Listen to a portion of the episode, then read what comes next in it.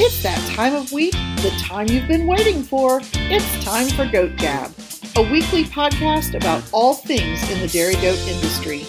Sit back and enjoy an hour or so with your hosts, Laura Warren Hughes and Cameron Jadlowski, as we talk about ideas and topics that matter to the dairy goat world.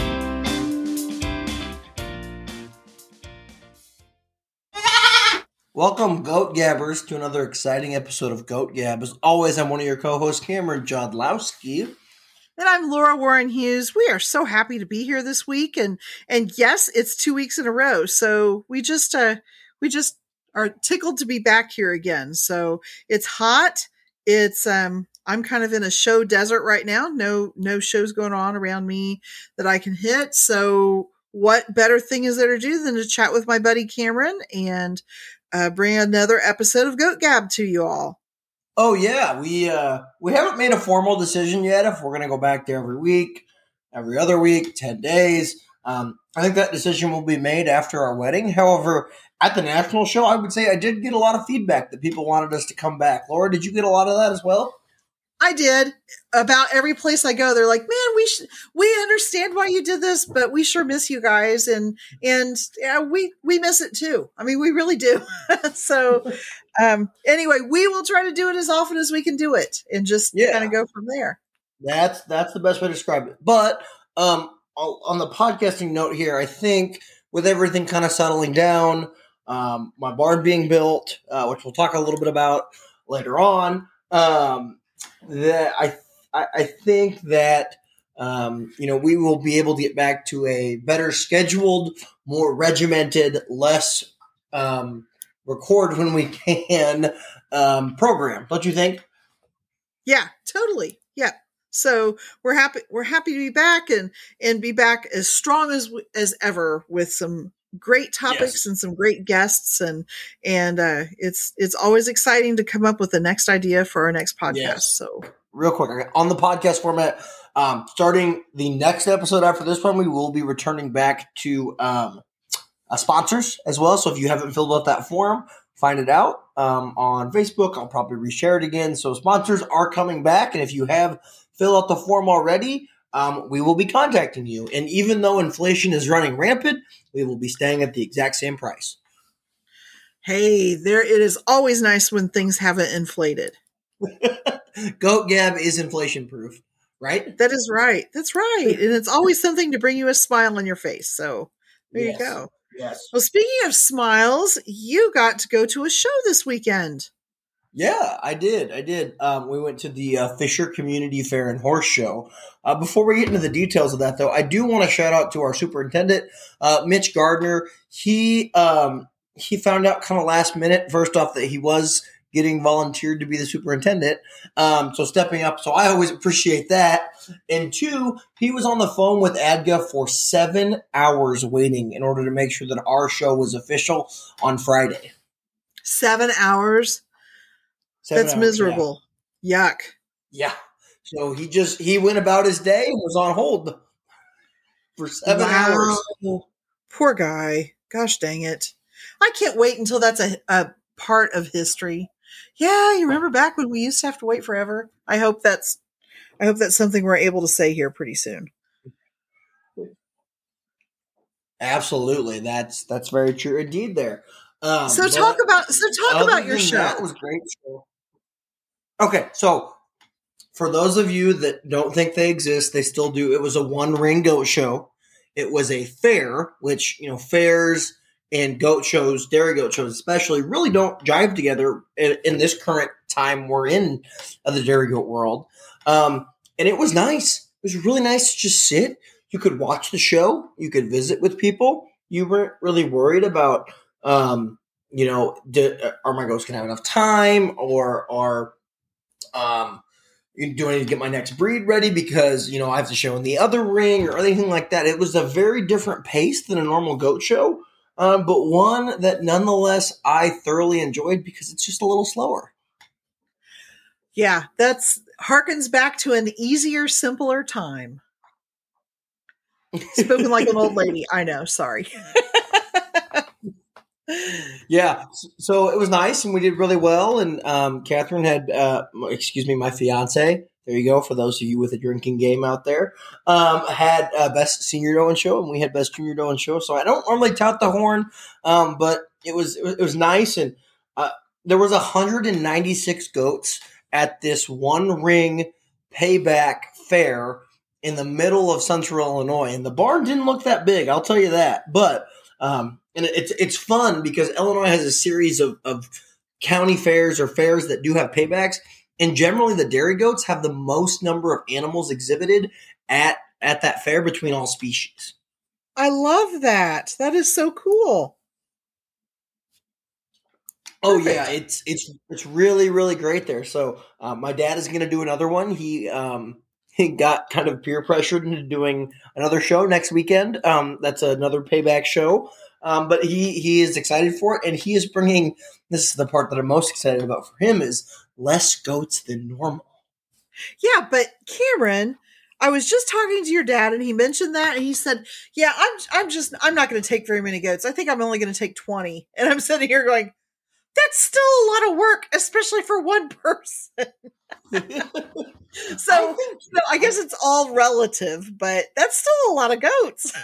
I think 20 is like that sweet spot at a goat show. If you have if you have two people going to a goat show, 20 is a sweet spot because I feel like anything less than than 8 you, you're you're doing a lot of sitting and doing nothing. Right. But but like 14 is a little much as a hassle in order to get them all loaded, settled in there. Um, but but 20 with two people, that's right in my opinion, right around the sweet spot. Well, that'll be good. I'm I'm glad he's I'm glad he's excited about going and he'll have a good have a good weekend if he can survive yeah. the heat because I know if it's hot here in Missouri, it's just a matter of days before you guys get it there in Illinois. Yeah, well, speaking of hot goats, Laura, you had a, you had some hot goats at Linear Appraisal, didn't you? Oh, you know what? Linear Appraisal was at a time where there's a bit of negativity in dairy goats right now. Linear appraisal was a much needed oasis of cool water for me. There you go. How's that for um, painting a word picture? It was Laura. it was great. We we we I just learned I always learn so much. And then when you can go back and take we call them the pink sheets at home, when you can take the the sheets that the appraiser is written on and compare that with sheets from prior years or from your scores from prior years, it's really neat to see trends and areas that you feel like you've really put a lot of concentration into improving when you see the numbers and you're like, yeah, we really have improved that area. That's that's just always it just feels good. And I'm so thankful to be part of a Dairy Goat Association that was able to persevere and get appraisers into the field. And, and I just feel really, really fortunate that we were able to be appraised this year. Well, Laura, I, I do want to I do want to hype you up a little bit here. You had a 92 point doe, right?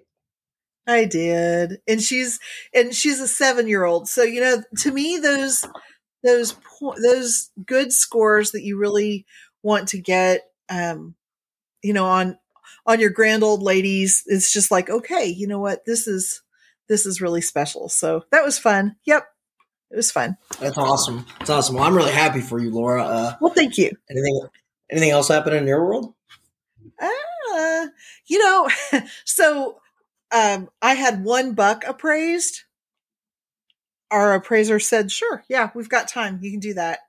And uh brought him out and man, he's he is like in rut already. I I guess I I really hadn't paid a lot of attention to the bucks and we clipped him off last weekend and I thought he was smelling pretty strong, but whoo boy, he's like you know, doing the or adorning of himself with his favorite cologne and I'll just let y'all know y'all know what I mean by that and um, just already starting to drop pounds and running the fence. And I'm thinking, gosh, it must be an early breeding season this year. So that was that was a little funny to see. And then the last thing, um, I kind of climbed back in the saddle again this weekend, not horseback riding, but judging. I got to judge judge a little 4-H show, and it was a lot of fun. I'd I'd forgotten how neat it is to work with kids and and uh, do that. So I might I might think about hanging my shingle out for some more 4-H shows in the future. That was a lot of fun. That's exciting. I, I know Central Missouri could use some quality 4-H show judges out there, and I, you know, if I was a parent, I want Laura judging my my kids. Well, well, I don't know. This poor, it was hot, and those little 4-Hers. Um, we were in showmanship for about an hour, and I know that sounds torturous to some kids. These kids were so hungry to learn, though, and it was a lot of fun. I mean, we we talked about maneuvers and talked about you know questions and preparing your goats, and um, it was just it was a lot of fun. I I am always heartened when you see a group of youth that are excited to be doing dairy goats, and that was certainly the that was certainly what happened yesterday. So that was that was good. So gotcha. other than shows for you, Cameron, and I know you've got a big event going on at your house. Uh, yeah, I do. Um, I think we'll yeah. So um, we are raising the roof literally here. I think when this podcast drops, uh, the barn will be done um, or very close to being done here, and it's only going to take about a week to put up. Wow, that is just that that's growing faster than Midwest corn. I will agree that on that one there, um, but it's it, it, has been a process to get us there, and and um, once we're done, we'll put electrical in it, and um, then we can work on some water. And once we have that, and we'll talk about that a little bit later on with our topic there, but um, yeah, the, the, the barn is coming along real nice. Um, but I, I, will say that uh, for uh, people that are friends with me on Facebook, I am chronicling it all um, in order to make sure that we have clear stakeholder communication. And by stakeholder communication, I mean the people of the Facebook. And um, uh, to me, it's you know in this such negative time in ADGA, um, it, it's fun to see a community um, you know, make fun of me or troll me on Facebook or whatever, but it just kind of lightens it up and reminds us that, hey, we're all a community and we can watch a barn being built, or um, sometimes we can watch the association um, be on fire, for lack of a better terms, on social media. Um, but we're, we're doing something together.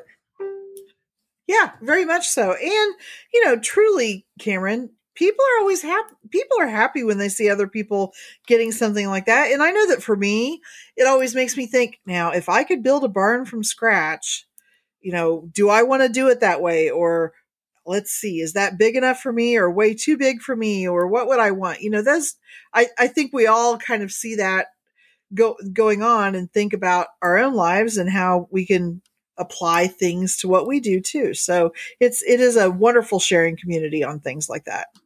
Yeah, so so I'm doing that on the Facebook there, but um, it will be done before it's it's noticed here. But um, talking a little bit about the community of goats, uh, Laura, I, I, hate to ask this question, but I do every week. What's going on at ADGA? Oh, Cameron. do we really want to go there? um, um, there's, there's one thing I do want to say here. Um, and um, if your NG balance is not correct from the last couple weeks there, again, please contact that email. I think it's balance support at adga.org. Um, and make sure that um, it's really just about correcting the balance. If you've got um, maybe transactions that you think were wrong for um, um, registrations, or I had there was one that came through to my knowledge about a linear appraisal dispute fee pay there. Um, those conversations and those things can't be handled um, by the balance and support. It really just needs to stick to balances that you think are wrong based on the uh, NG code changes. And you know, I what what can we say about the whole balance thing other than what a freaking mess? I mean, it it was it was just a mess. I mean, it wasn't something that anybody wanted to see happen. Um, you know, you can say what you want about safeguards that should have been put in place or QA that should have been run, and and um, honestly, all you can do is just nod nod your head to those comments and say, "Yep, yep, yep, that's right. It should have happened." Let's hope that we've got it fixed now, or close to being fixed, or if yours isn't right, that it's an easy fix. And um, let's also hope that we've learned from this and we're able to move forward on to bigger and better things. Um, you yes. know, the, and, and go ahead. Well, I was just going to say financials are really important. Our money is precious to all of us and it's precious to ADGA too. And we've got to have it right. I mean, it's not, it's not about ADGA trying to take money that doesn't belong to them. That's not, it, that's not it at all. We have to have the numbers right because those other people see that we need, we need to make sure that the numbers are correct. So, right. you know, if, if you have a problem, please make sure that you email that address and get it addressed. So yeah, there's there's no secret slush fund for the ADGA elite. Let's go for nope. that. No, no, no, no, no, not at so, all. Yeah, one thing I'm going to say about that real quick here is that if you did open a ticket about your balances being wrong from the arms transition in the normal ADGA ticketing system, they will have force closed all of those. Um, and you need to resend that to the um, the balance support. I think it's balance support at adga.org email or the one that was put out by the executive director there, um, because that's where they're addressing all those issues. So I saw someone on Facebook um, having a very emotionally charged Facebook post about it, um, and then they emailed the the correct email, and, and it was fixed. Yeah, good. Well, I think I really think that was a, a brilliant move on ADGA's part.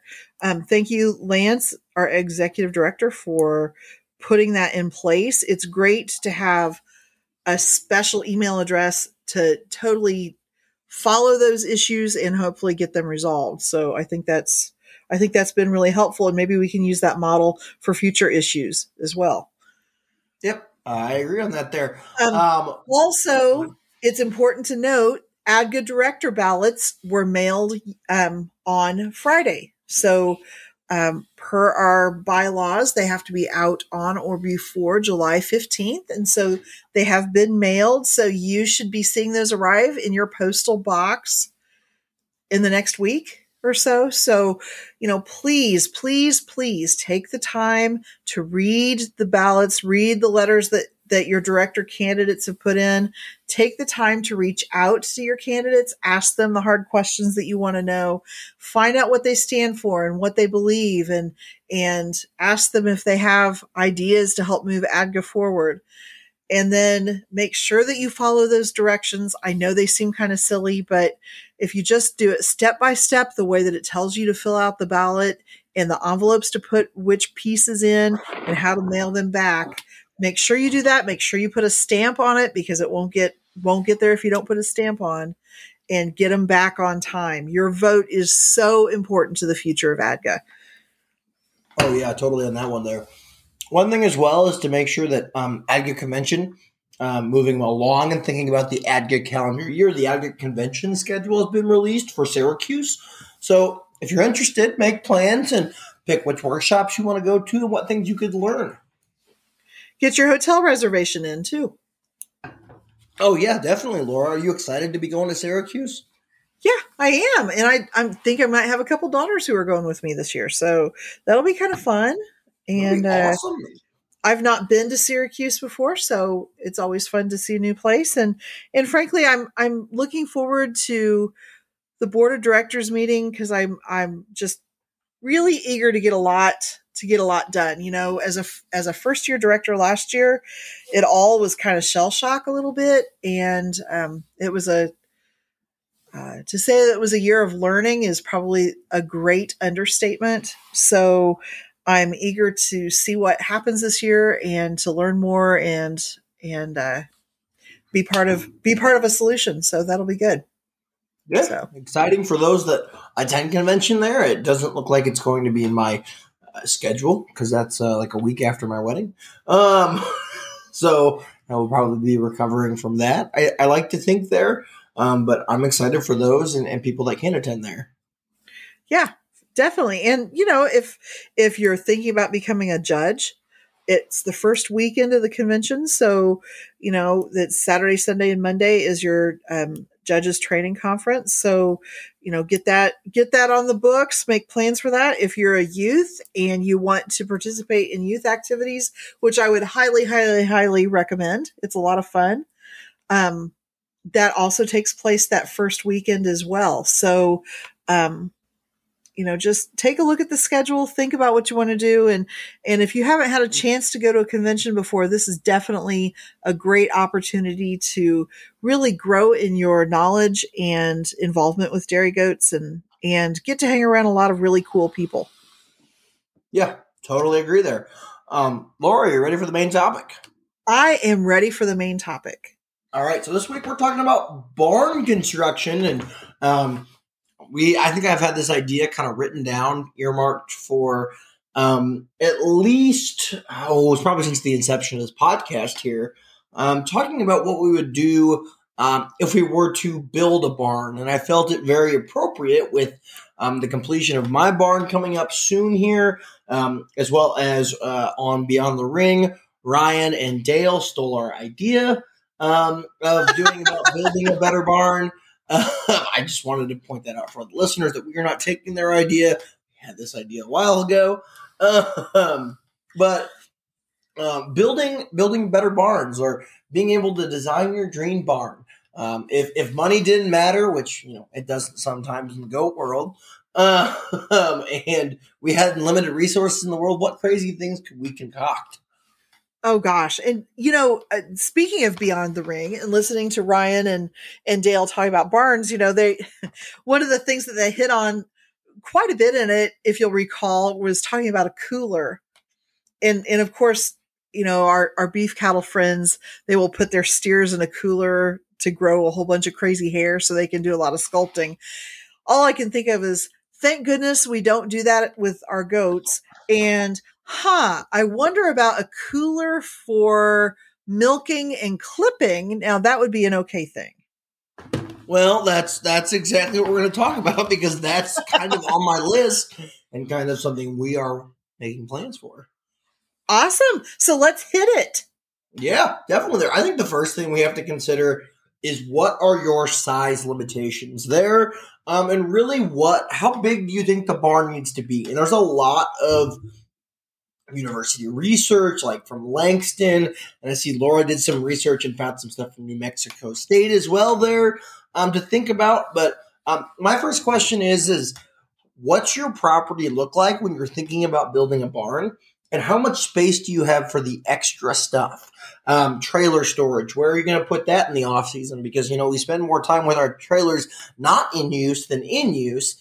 What are you going to do about hay storage as well? There, do you have other outside structures for that? And then my third consideration is, is where are we going to put all the goats? If we need to make a ge- geriatric pen, can we do that with a calf hutch somewhere? Or do I need to move, put everything under one roof? And that really is the decision of how big does my barn need to be?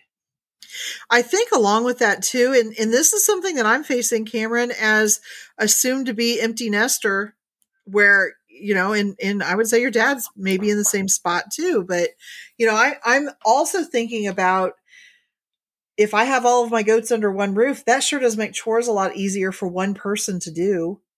And if I can have hay storage in the same place that my goats are, man, when it is 20 below outside and there's terrible ice and deep snow, I don't have to worry about hauling hay from another barn into the barn that I'm going to be feeding it. So, you know, I, I think that is part of it too. You got to think about where you are in your life and your stage of life and, you know, is this going to be your forever home? And, and if so, maybe you can splurge a little bit more on what you want than otherwise.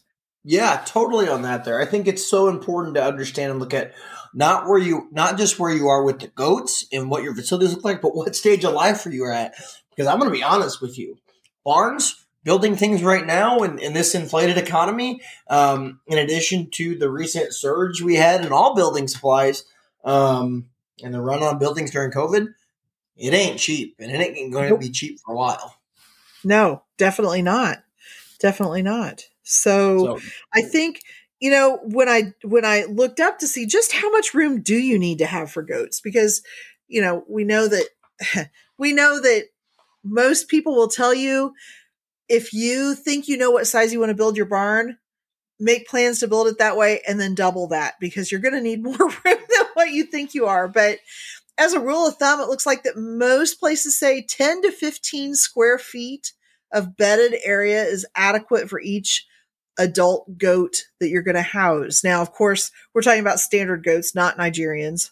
I don't I don't really know what the rule of thumb is for a Nigerian, but yeah, you know, that's that's a decent amount of square footage for a goat. yes, yes, it is there, and I, you know, I, think about my goats and my and, and, what you know we have at our farm, and I will tell you that oftentimes um, when we have too many goats in a pen, it's definitely not that. Right. No, we don't either. And of course, then you know you also have to look at the goats that you have because I have some goats that could have a huge barn and they're still going to lay right on top of each other. So, um, I mean, really, that's just I think some goats are just like that. Or you could have a bunch of alpines that don't get along at all and they might need twenty feet. I don't know. You you kind of have to use that rule of thumb as just that. You know, take take a look at what you have and think about how that's going to work for you. Oh yeah, definitely on that one. But I think it's it's good to also consider what breed you have because, like you said, those alpines and their temperaments versus uh, maybe a more easygoing breed. I'll call the sables pretty easygoing there, um, where there's less fighting as well. So you might need more space based on the breed. Yeah, for sure. Yes, you also have to think about outside space too.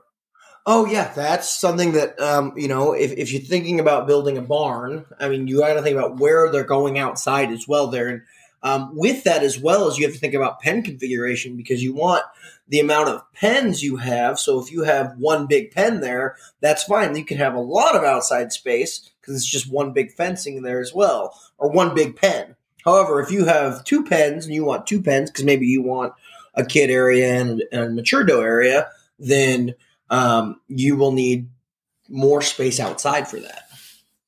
Right. And I think especially if you don't dam raise your kids, you just you just have to have separate areas for them. You just it just doesn't work real well not to, I don't think. But you know, you've got to decide what works for you on that.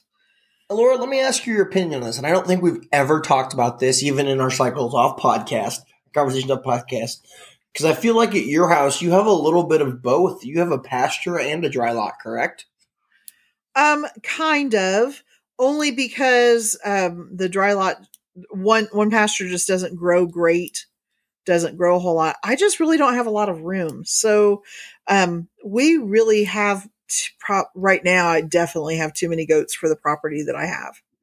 Um, you know, if I had my druthers, I'd take the pasture that's across from my house too and put a big barn over there and have multiple um, pastures that I could rotate pastures in and separate off the yearlings from the big does from the kids and just you know make it work that way. But I I don't really have that. So I'm not a big fan of dry lot. I think goats I I think my goats are happier when they can be out and graze but you know, you got to do what you got to do too. I, I think if they've never seen pasture, I don't think they know what it is. Right. I think you're right. And I I worry because cat. So it's kind of a tale of two cities here with Catherine, um, my fiance, drink. Um, for those playing the drinking game, um, she prefers pasture because that's all our goats have ever known. Um, but I will tell you, there are times in which pasture is ineffective, especially during, um, you know, I'll, I'll go to, to Southeast Asia here, the rainy season. Yeah, amen. I know how that goes. yeah. So, so you know, I think there's value in having a, a dry lot system and, and being able to bring, the, or just having big enough pens to bring them all inside because um, there are times, even right after it rains, those goats don't want to go out. And also with pasture, you also have to do a lot of managing of the pasture as well. Yeah, for sure. Yep. Uh, I, yeah, and I've seen Catherine go mow her pasture, and that takes hours to mow that, that those pastures there. And um, for some people, they might not want to do with it. Deal with exactly, it. Exactly right. So you guys yeah. dry lot everything. Yeah, we we and we've dry lotted everything for years. But I will tell you, I think there comes um, some different management decisions that you have to make specifically based on your area, um, and think about that. Right. Right. So, you know, do do your research and know what's going to work for you. But pro- I would say before you start your barn, right? Yeah, you need to figure out where you're going to be putting that pasture or dry lot before you before you put your your barn up. Yeah, for sure. I will yep. tell you that in our situation, there was one place on the property we could put the barn, so we put the barn there. well, um, and being able to start from scratch, I think that's a, a really awesome gift. You know, like for me, I'm using barns that have been there forever and ever. And in the case of one barn, probably for 80 or 90 years, that barn has been there. So, you know, it was built at a time when the only option you had for cleaning a barn out was a pitchfork and a wheelbarrow. And that's how it gets cleaned out. So I would say don't build a barn that way. Yeah, I, I would agree with that as someone that pitched a lot of manure out as a child there. Um, and now a skid steer comes and cleans it. But I think that's such an important consideration there. Have you ever seen, and I think it was um, Andrea Forrest in Missouri had one of those mini skid steers that was like you could rent, It, you like stood, stand, stood on it and you just scooped like mini stuff up? So we have a rental place here in Chillicothe that has those, and I've never talked to anybody that's used them. But now that you mentioned Andrea, I will talk to her at the state fair about it because I've wondered how well that works. Uh huh. I've I've wondered that as well. There, um, and we could talk about I could talk about skid steers all day with people, but that's not the focus of this podcast today. Um, but I, I think it's so important that you think about how you're going to clean that out there um, with that as well. And one thing that often gets overlooked and was something that I really had to think about in my case was um, what what are you going to do with your neighbors in that proximity to your barn? Oh, like maybe your ma- neighbors might not, might not like the smell of manure or flies or um, animals. The manure, the fly, the flies, the animals, and, and and the buck smell as well. I think that's really important to understand as well because I mean, it, you know, if you're not familiar with a, a, male goat in the fall, it, it, hits you pretty hard in the morning. Yeah, for sure. Yes, agreed. so it's important when you do build a barn and you do are, are close to neighbors and um, understanding your zoning laws because um, as we went through this process, our zoning is is very, very, very complicated.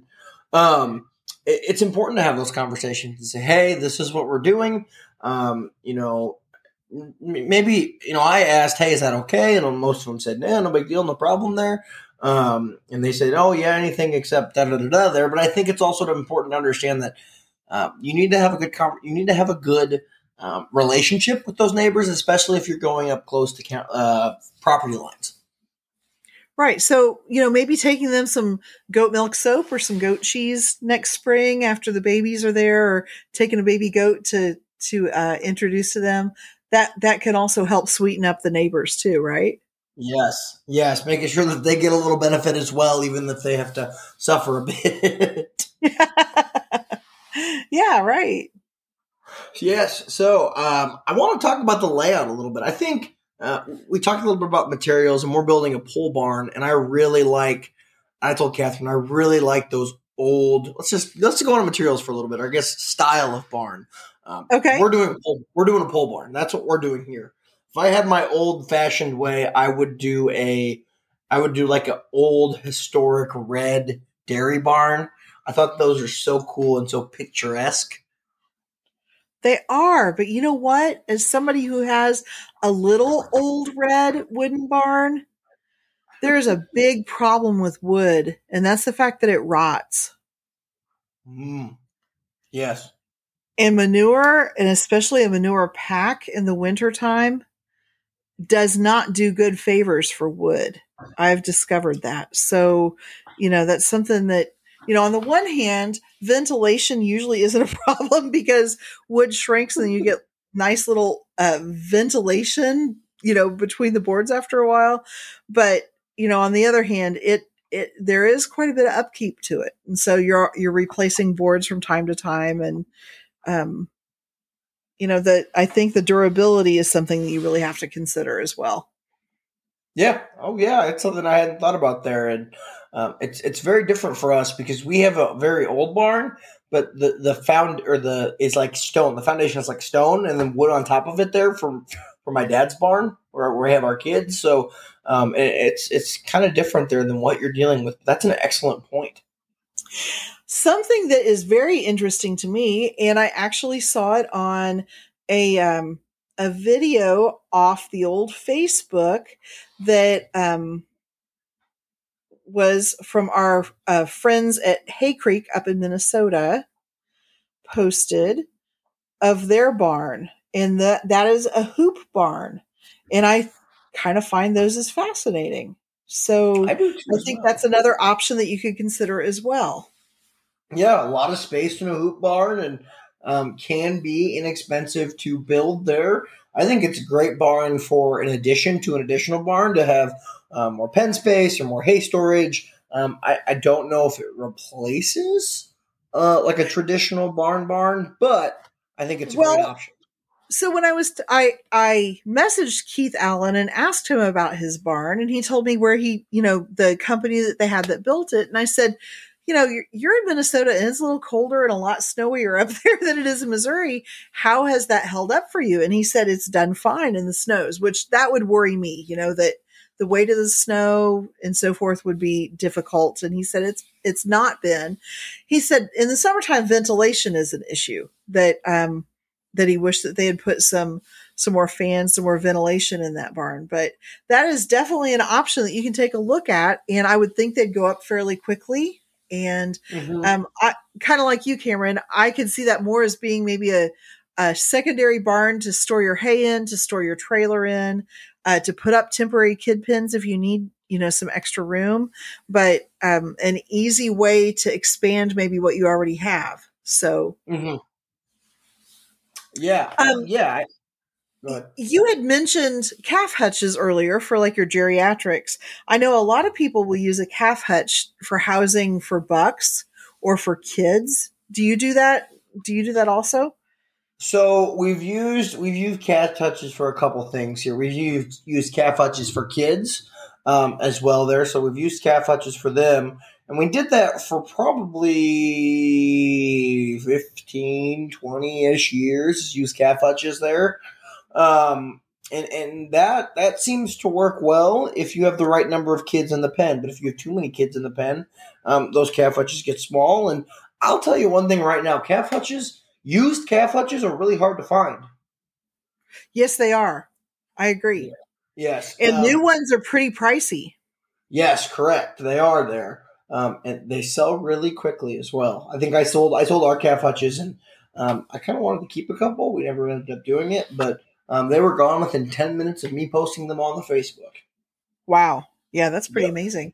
Yes. So um, they're great for that. I see them as a good tool, and I know a lot of people that do this use them as a tool for uh, solo buck um, housing. So if they're not in a group house, um, they use it for that, and uh, that works well. Um, and then uh, people also use them for quarantine. Aha! Uh-huh. I can see how that could work as well too. Yeah. So uh, yeah, I've seen I, have kind of seen it all on a on a calf hutch. Um, layer layer. I do I think it's good for milkers?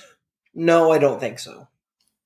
Yeah, I wouldn't think so either because again, there's just not a lot of room in it and if you think about that 10 to 15 square foot, you're not going to get that in a calf hutch. Mm-hmm. Mm-hmm. Kind of going back to that here, what are your thoughts on like lean-tos with kind of the one side open there? Not really like a barn, but you know what I'm saying? You know, I've seen those work well for some people, but again, it's usually for dry animals or for bucks, not so much for milking does. Um, I think one of the considerations with that is you've got to climb in there to feed. You know, like if you're going to try to feed under the shelter of it, you have to like go in there and, and do that. And I think that's kind of a, I think that's a consideration that you need to keep. How easy is it to feed and water my animals? And if I want to feed them underneath, you know, a shelter, so if it's pouring down rain or it's really um, blustery and cold outside, is that lean to type shelter or three sided shelter, however you want to talk it, is that going to work for you? Yeah, I, I totally agree on that there. And I, I, I like that you said that it's not necessarily for milkers, but for dry yearlings or I don't like it for geriatric does. Um, I, I, don't I don't like it at all for geriatric does. Um, we actually have a lean-to as well there at our at our farm um, that we put a cow. It was built for a cow, and then um, then the cow left. The goats took it over, and it was our geriatric ward. But we could close the doors because it was a sliding sliding one there, so we put sliding doors on it. Which I don't, I don't like. Sliding doors and me have a complicated relationship. sliding doors and goats, I have not had good luck with them. I, I just mm. haven't. Crap gets in, crap gets in there, and it makes it hard to slide. And so yes. then you get mad, and you jerk, and then you jerk it off the track, and then you have to hang it back up, and then oh goats God, get bored, and they they stand there and you know bang their head against it over and over and over and knock it loose. And I just I'm not a big fan of sliding doors. Yeah, neither am I. It's it's. I, I, agree with you. They're easy to put on, but once they're on there, uh, it's just. Ugh, ugh. They're they're not. You know what they are good for though, Laura? What are they good for? I'm sorry. What did you say? Oh, airflow. Oh yes, definitely. Yes. You can you can definitely control airflow and ventilation with in buildings with sliding doors. And that is a nice thing about that. And I think we'll talk about that a little bit later later on there. Well, so can we t- can we go ahead and hit on ventilation because I do yeah, think that's about, something. Let's talk about ventilation. Let's talk about ventilation. Let's because I know and and I'm not I'm not trying to dog on anybody, especially, you know, people who are new to dairy goats, but a lot of times in the wintertime, I see people who are newish to dairy goats who have their goats wearing goat pajamas or goat coats or goat sweatshirts and they're all worried about their barn and they want to shut it all up tight and and you know make sure that it's all nice and warm and have heat lamps for adult animals in there. And they're so worried about it being just as warm almost as what their house is. Okay folks i'm telling you that is the number one way to have goats with pneumonia in the wintertime. Don't do it. These are livestock and you know, if you can keep them out of the draft, if you can keep them out of blustery wind, if you can give them a dry bed, they are going to do just fine, even when it's really bitter cold outside. Yeah, I think that's so important. Is is that dry bed is a lot, and I don't know, Laura. Thoughts on, I guess, insulating your barn? I know some people that live in that extreme north have more of an insulation system there, um, but these animals are also more designed to live in the cold, warm, cold areas compared to us. I mean, we both raise Swiss breeds, obviously. So, I mean, heck, these are mountain goats. Uh, you know, I don't know. I don't feel like I know enough to say much about insulation, Cameron. What I do know is that you can have barns that are so airtight or so warm that condensation drips off the ceiling, and that is not a good thing. Mm-hmm. Good. That's a. I never thought about that. Yeah, I mean, you really, you really want to avoid that because not only does that mean that animals are breathing in high humidity and and and lots of wet with that, but it's dripping back on your bedding, and it's just you just got to watch it. It is better for those animals to be in a cold barn that's dry and has good ventilation that keeps them out of that wind. That's that's just a better, a healthier thing. So, so I, I really can't speak to insulation. Yeah, gotcha. Um, for our friends down in the south, have you ever heard of somebody having like an air conditioned barn? No. I I would hate to I would I don't know, Cameron. I would hate to think what something like that would cost. I mean, I think in that case you would have to have insulation and you would have to have it airtight. And uh, you would be like dry lotting inside because your goats couldn't go outside. Ugh, I think that would be a, a nightmare. Uh, yeah, I do know some people that do have AC in their barn. I think they mostly raise Nigerians. Um, and I think our, our, good friend Richard Grossman actually has AC in the barn. Wow, I'm gonna have to ask him how that works because I, yeah. I just can't hardly imagine it. Now, I will say this: when I get to build my dream barn, I am going to have a milk room that has an air conditioner in it. Yeah. Totally going to do that. We put a window in our milk room just for that. I think that's I think that would be delightful. Oh, absolutely there. Um, before we get milk rooms, let's let's finish. Let's talk about let's finish ventilation, then go. Okay, sorry. No, you're fine. We're there's so many ideas, and this is. I'll be honest with you, Laura. Like this is the problem. Like me, my dad, Laura, we're talking about this, or not Laura, um, Catherine are talking about my fiance, Catherine talking about this here. Um, and she, and you get thinking about things, but you don't ever finish a thought because you're thinking about the next thought. Right. And it's, I can't imagine how exciting it is at home right now for you and Catherine building this barn. I mean, that's just, yeah, it's just so cool. So exciting. It's, yes, it, it, you're right. You're exactly right. Um, a lot going on. Um, but airflow is something that's so important, uh, especially when it gets hot, because um, I, think it's important that um, not only for hot days, but it's really important for um, moving that pneumonia out of the barn. Yes, definitely. And ammonia is is one of the absolute worst things that you can have in a barn, for sure. So, Laura, let me ask you this: in an older barn like yours is, how do you move air? Um, well, I keep as many doors open as I possibly can. And like in the heat that we have right now, where it's going to be 100 degrees for like 10 days straight, um, I set up fans, obviously where goats can't get them, but give them as many fans as they can get. Cause it's, I, I'm lucky in, in that my one barn is an old barn, but it's a very tall barn. So, you know, a, a tall barn that has a tall roof seems to be a lot cooler than the newer shed type barn that I have where my kids are that has a low roof and it's very hot in there and there's no airflow in that barn. So what I notice is that does spend most of their day outside in the shade. They don't they don't hang out in that barn very much. And that's so cool that your goats have like a pasture with shade to do that. Right, yes. And and they definitely make make use of that. So yeah, so for us, I think the airflow is important, and I, I think if you're building a dream barn, I what we've done is at at KVDG is we've created like a a, a tunnel where we open up one of the garage doors on the one side and then air flows through that all the way out through the pens there.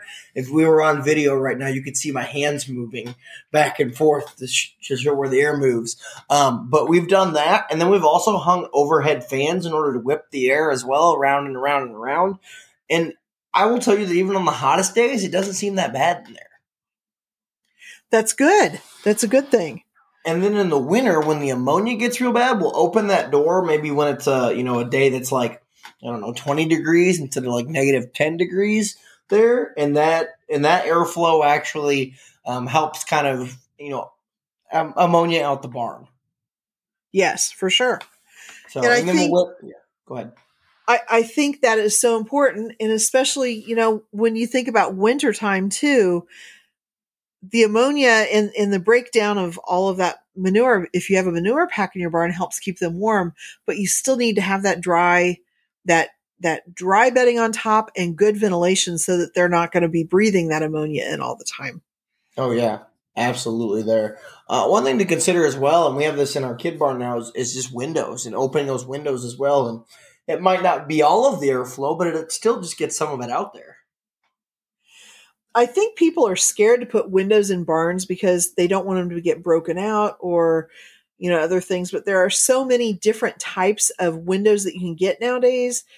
You know whether they're high enough that the goats can't get to them or the material that they're made out of is strong enough that they're not going to shatter and, and be a problem you know really really do consider windows. I think that's an important part. Yeah. Yeah there. Laura you ready to talk about the milking room Let's talk about the milking room. Oh gosh, this to, to me, this is where I, I, think about this a lot. Um, because because one, I feel like this is where you spend a lot of your time is in the milking room.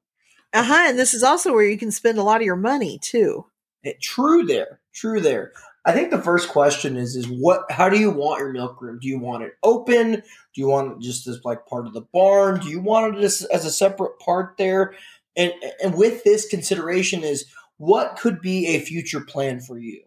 And, and thinking about it do you have the opportunity to maybe go grade b commercial dairy and your state has standards for that? So you need to have the walls washable and everything washable or or, or you know do you could you go to grade a dairy or or make dog treats or something you know something with your milk there?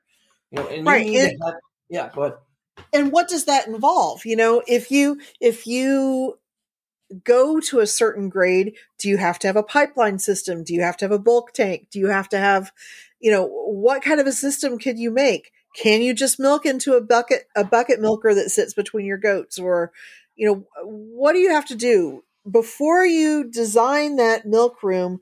Really think think grand, but think realistic for what you think you're going to be able to do. Um, Yes, it's a lot more expensive to build something and then have to tear it out because you want to do something different. Yep, I agree on that one there. So, like one thing in Illinois that they're required in their standards is that their milk room have walls that are washable. So you have to be able to hose out everything there. So um, some people use like a poly board actually in their milk room in order to make everything washable there. And I would say if you can afford it, even if you're not planning to do a dairy, wouldn't that be nice to be able to just hose it all down? Oh my god, the walls in my dad's barn are ridiculous. Yeah, mine too. They're gross.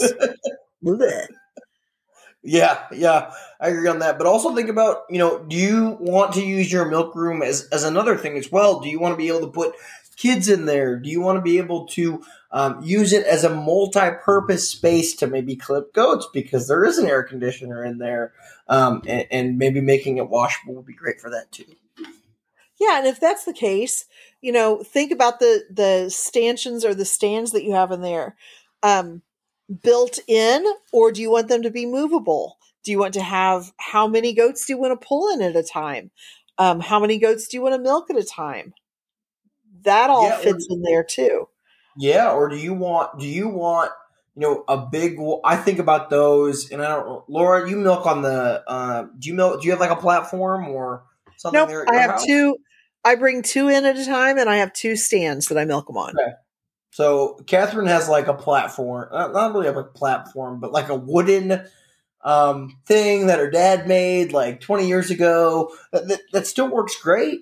Not, don't get me wrong, but it's it's not convertible to take to a goat show, um, and and it can only milk four at a time, which is great if you want to milk four at a time. But um, you know, maybe you want to milk eight at a time, or you want to milk six at a time, or I think that sweet spot's four, in my opinion. But um, you know, think about that's a big consideration right there, and also consider how aggressive are your eaters as well, because that if you for what we breed for, we breed really aggressive, very very fast eating animals. I would say not really how we breed them, but how we manage them is that because they learn that competitive instinct at birth. I like to say, um, just a theory, not proven fact, but um, because our goats are fast eaters, we can get away with milking you know three at a time. Um, and allowing them to have their same grain, but if you have slow eaters, and you know maybe you kind of choose to free choice uh, milk all of your goats, um, free, as kids, they're not going to naturally be as aggressive at the feeder. Right. I I could totally see that. And um you know, it it adds up to the time it takes you to milk when you have to sit and wait on them to eat. So um on the other hand, and again, I love my alpines, so I don't want it to sound like I'm dogging on alpines, but we all know that some alpines are just really feed aggressive. So do you need to have the type of stanchion that you can put um a barrier between feed pans so that one goat can't reach over and bite an ear and eat eat her friend's grain standing next to her you know how do you, how are you going to do that so Oh yeah, oh yeah, totally on that one there. Um, also think about where's where's the milk pump going to be? I mean, if you're if you're milking by machine, um, you know, are you do you have enough room in order to have that big or that small of a milk pump there? Um, I will tell you that our barn layout, which I'm actually going to redo and re-release here to the public's eye, I've had a lot of questions on what our barn layout looks like. Um, after we drop the podcast episode, um, just as a little teaser to make them make them listen to the podcast, um, is an 18 by 24, and so that's to milk pr- probably four goats and then be able to have space for also grain storage there. right and then are you going to have um a concrete floor in there A concrete floor is coming; it won't be immediate. and drains like drains in your floor we've talked about we've talked about drains, yes, in order to make it washable, and then it can also Yeah. double as a wash rack too. We could take we could strip you know the milk stands out, and we could wash goats in there. If if and I don't necessarily, no one likes washing goats, in my opinion, but you know, can you make that an option there? Um, I also think as you're planning your milking room, how are you going to move the animals in and then move the animals out? Um, some of my favorite milk rooms that I've seen over the years have one door for people to come in, mm-hmm. one door for milks, milkers to come in, and then when you're done milking, you open another door and they exit out that other door so that you don't have, or you hopefully don't have those goats that uh, come and get milked and then turn around and they think they need to be milked again. And and you see them four and five times because they keep coming back up to be milked. Um you know do you want to make a workflow so that your animals only go in one door and out one door? And how does that work? And i will tell you that in my opinion sometimes this is where you can find even the smartest animals are literally so freaking dumb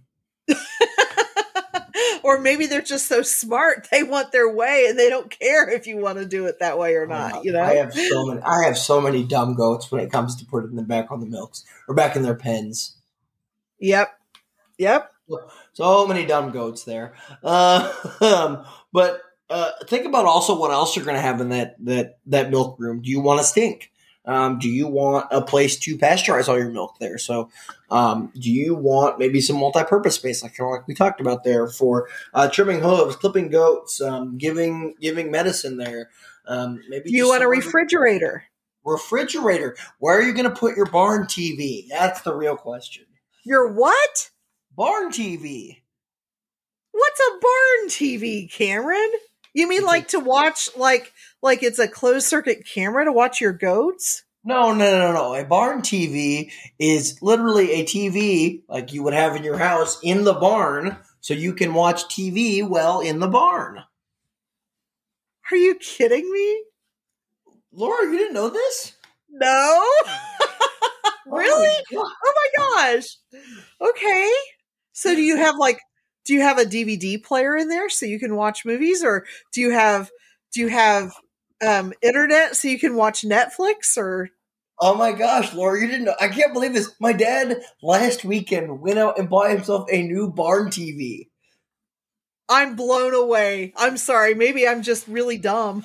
yeah, I didn't. I, I, never thought about. So, so you can watch sports game like football or we we we get the or we get the local channels out there which you know that's great for if there's sporting events on like on sundays when there's football um, or it's great for um, i like it during the weekdays to watch the news in the morning um, you can watch the news um, if it's on at 4.30 you watch you catch jeopardy if it's on at 6.30 you catch the wheel i mean it, I'm just... blown away. I am just blown away. I never considered having television the barn. Wow. Okay. So, so my dad went and got a, a, a Roku TV for the barn too, so he could use the Wi-Fi extender in order to boost the Wi-Fi, so he could watch like Netflix out there. Oh my goodness! Oh, that just cracks me up. Okay. hey, you know that that's I. I'm I'm totally going to ruminate on this. This is great. Um, you know, along with that though, as you're thinking about your barn and and milk room, maybe yes, but also barn in total.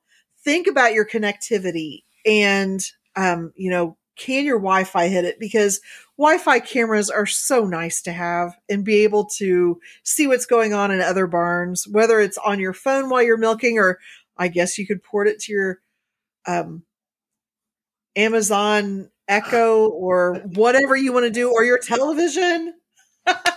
but being able to check out what's going on in other barns is important.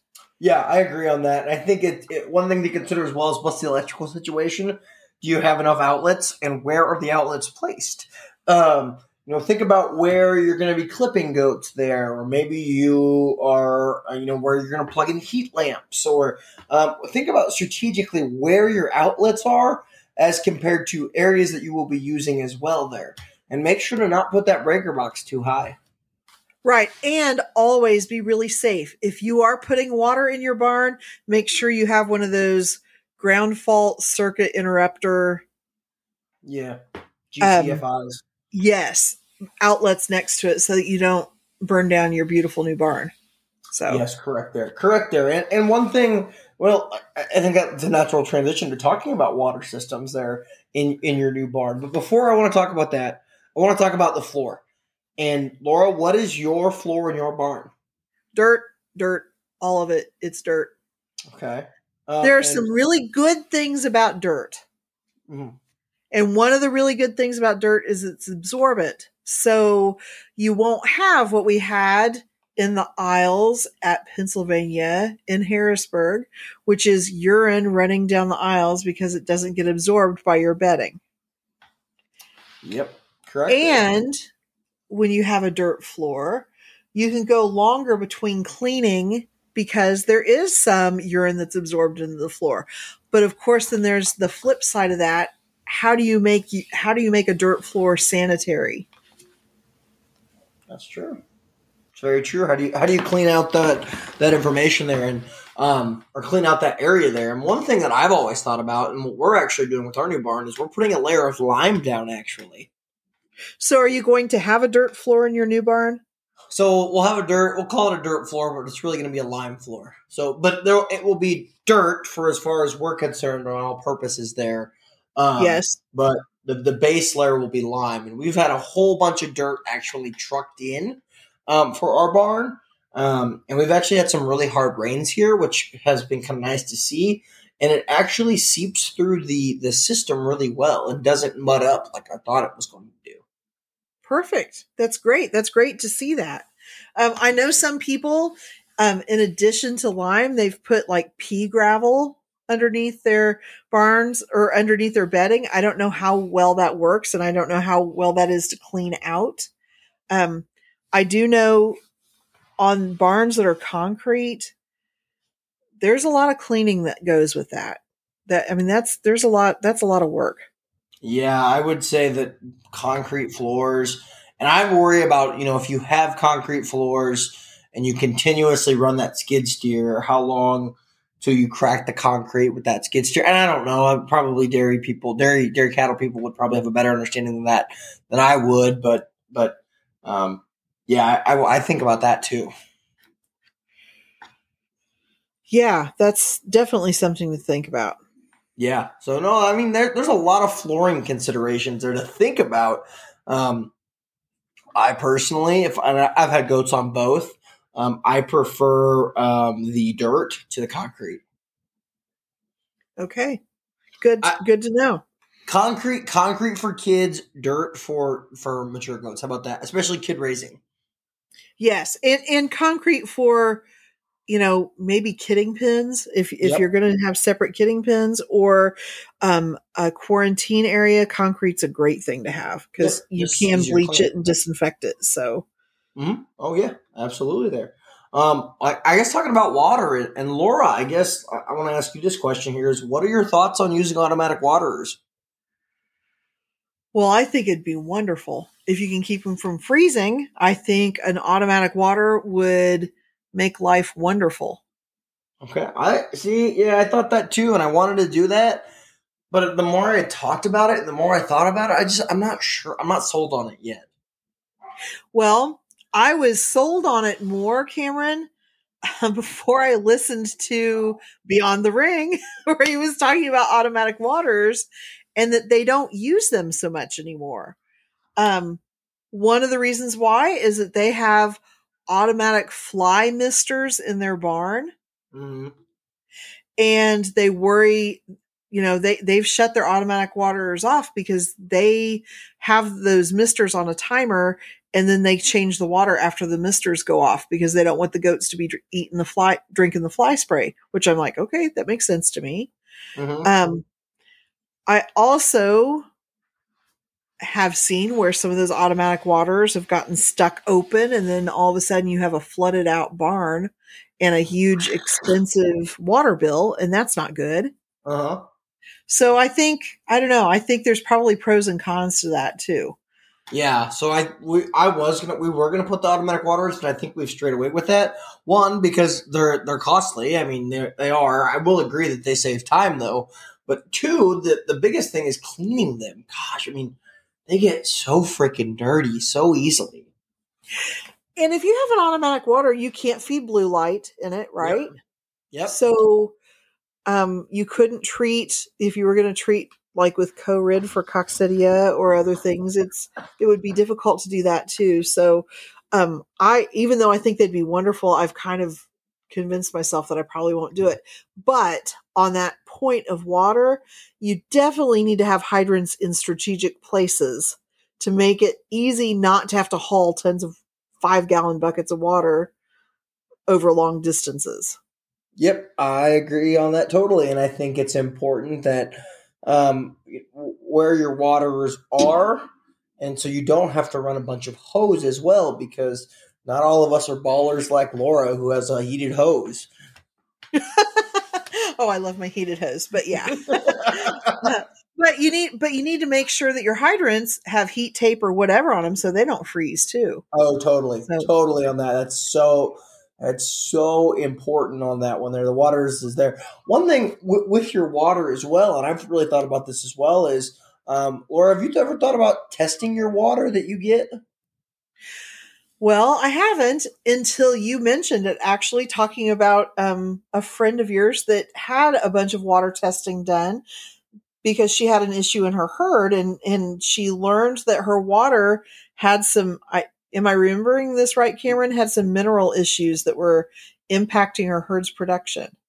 Yeah, yeah, right? it was. Yeah. Yep, yep. So I hadn't thought about it either until she told me that. Um, do you guys have do you have well water where you are? We do. We do. We are, we're on a well water system. Yeah, so I think especially if you're on well water, that would be really important to test it, just to make sure that you don't have any bad buggies in it, and and you know, kind of see what your mineral is about it. So, yeah, totally, totally on that one. So just that's just some thoughts and consider it and musings as it pertains to water. Yeah, for sure. Um, moving right along here, um, you know, a couple things to think about is what one thing that's huge, and let's let's talk about this right here is hay storage. And I know Laura, it's a tale of two cities here, for lack of a better terms, between Laura's amount of hay storage and then how much hay storage my home farm, Kickapoo Valley, has. Yeah, woo! Hay storage is always an issue. Yeah, and at our place we have a, a fair amount of good hay storage. Um, I, I, will say we're very thankful this year, and I, am going to sound very boastful of our hay field um, because we're going to have such a bountiful year. Because um, third crop is about ready there, and our one barn is already filled, and we're going to fill the other barn with it as well there on our third crop. So I don't know what we're going to do with the fourth crop or the fifth crop for that matter if we were to get that. So, um, but hay storage is so critical. It is. And, you know, you really need to think about not just is it going to be safe? Like, is it going to be out of the weather? But how easy is it to get to it? Because if you're hauling hay on a daily basis from a long way away, that's not convenient at all. It, it especially sucks. in bad weather.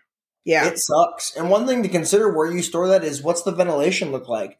Especially if that's coming right off the field there and that hay is hot hay um, that that hay needs to be aired out in order to be stored properly to prevent a potential fire. For sure, and don't be thinking that. Well, depending on where you live in the country, I guess, really consider whether or not outside hay storage under a tarp is a good fit for you because we've done it and I don't think it was a great fit for us. We've done it as well. It's not great either, but we, we've also made it work yeah well you you you are going to waste some hay doing it that way i think. Mm-hmm. i don't think it's i think it's inevitable but you know it's definitely something that you you need to consider there too so um another thing to think about with hay real quick here is what type of bales are you feeding as well?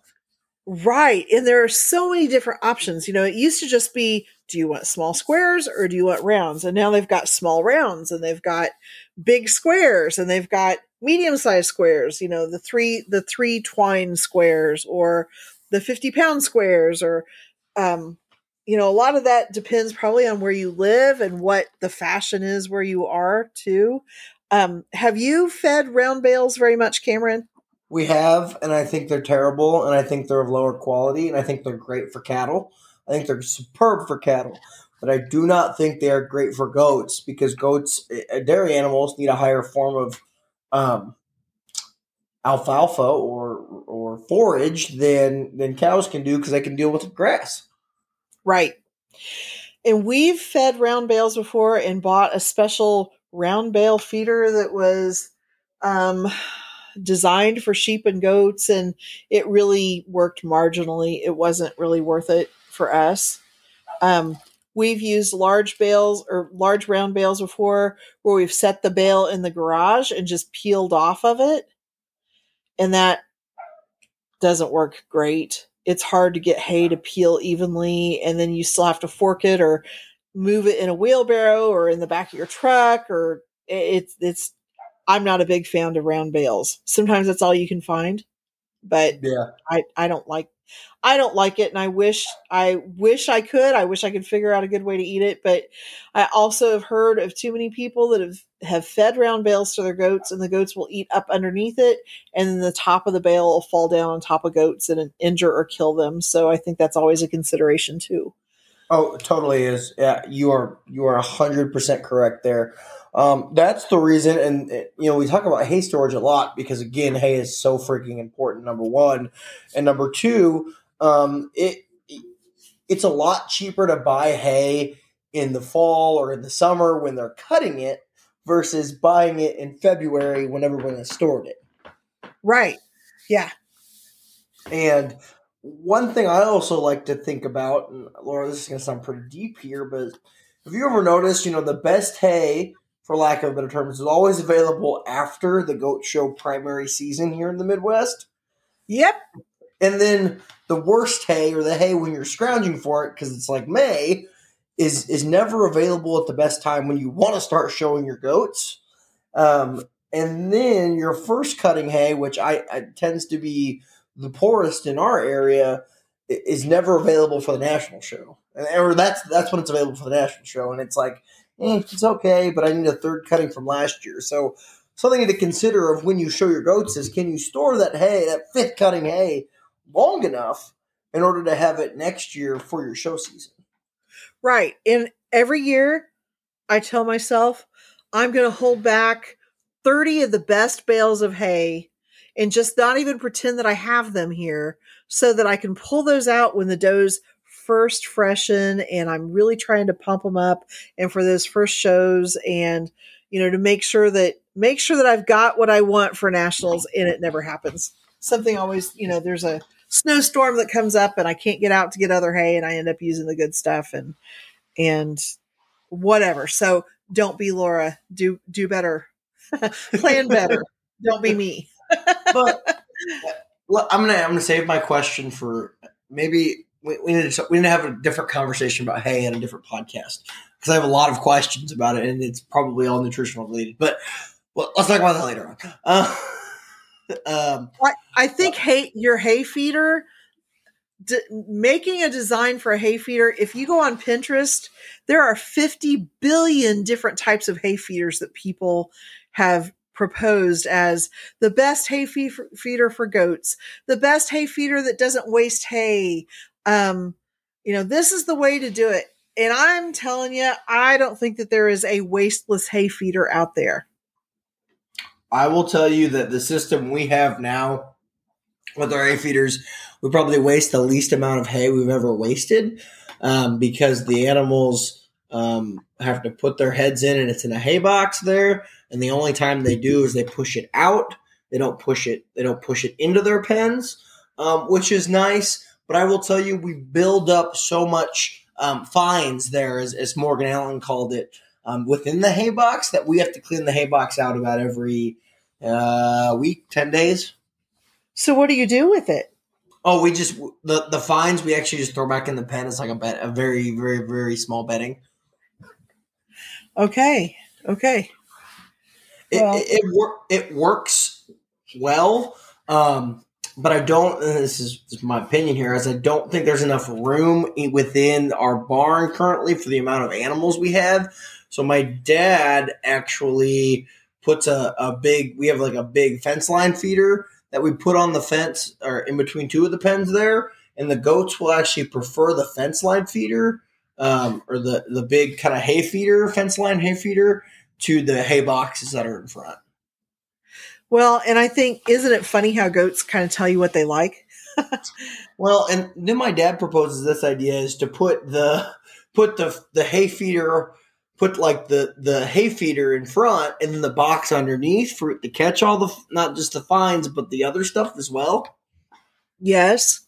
And that's what he is convinced is the best idea. I'm not sold on the idea, but I, I think there's merit to it. Well, I think whatever you do, you need to know that goats are going to waste some of it. I mean, there's there's going to be some waste, and so have a plan. Whether it's you have a, a cow that's going to eat what they waste, or you know a compost pile or something, but have a plan for it because that is something that we fight all the time here. Hay waste hay gets piled up, and then all of a sudden your fences can get walked over instead of uh, keeping animals in because you've got hay that's piled up. And so, thank goodness my husband has a big tractor with a loader that he can just push all of that off every once in a while. But it's hay wastage is definitely a problem with dairy goats. Yeah, definitely on that one there. Laura, is there any special consideration, and I'm asking you this question on purpose, that you need to think about for uh, bucks versus does? Um, high and hot I think is a great thought as you're trying to do it. And that has to do with fencing. Um, in my experience, bucks are, I like bucks. All the bucks that I've had, with the exception of maybe one, have been big puppy dogs, but there is nothing that is more determined than a buck who wants to breed a doe in heat. And so, um, trying to make sure that you've got a good a good tall fence with some hot wire on it is probably your best bet. That's my thought on it. Yeah, I well, one thing if I were to go and do it all over again, which I think this it's not going to happen in our new house here, um, but I I think it's good if the bucks if the males can't see the females because they might not know they're in heat. Like they know where they are because they've been out to breed goats, but but they can't see when they are in heat in order to viciously attack if that makes sense. So i kind of have a couple of thoughts about that cameron and i totally mm-hmm. get your point there and actually my husband has that. He believes that too. For me though i like having the bucks share a fence with the does because then i can see who's ready to ai and who's in heat. Oh okay Okay. So I I feel like that that has helped me with my AI successes is really being able to see who's ready to be bred and who's still interested in that buck and who is not. Um but you know, I I definitely get the point that you're making too. Yeah, no, I mean that that's an excellent point. I had never thought about that. Um yeah, that's that's a really really really interesting point and something that I'll probably think about. Like, to, I'll probably leave this podcast and have that conversation with Catherine. well, and you know there are there are other things, Cameron, that that have to be considered that we really haven't had time to touch on tonight, like um, fencing. Oh what kind God. of fencing are you going to use yeah. and so forth and and you know that might be a great topic for a future podcast and maybe we could get somebody who's a fencing expert to come yes. and talk to us about options on fences. But yes, um, that sounds great there. Um, I guess what's last question to kind of round up. If you were to have something, and it doesn't even have to be functional, but you'd be like, man, it'd be really cool if I had that in my barn. What would be that one thing?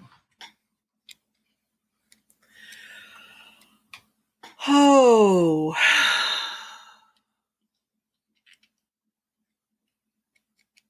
I don't know. I really want to have a triple sink in my barn, like a deep sink that's deep enough to be able to wash out um, like kid feeding buckets and my milking machine. And I mean, that would be, that would make life so much better. to just have Hot a great wa- big sink and hot water. Hot water. I, I like hot water too, just to feed after kidding or Yep. or, or go to addicted to hot water. So yeah, that would be would be awesome. Awesome for sure. Yeah. Yeah. Well, Cameron, I think all of us are excited to see see your barn as it's in completion. So you're going to have to make sure you put a lot of pictures on the Goat Gab Facebook page so we can see what you're doing.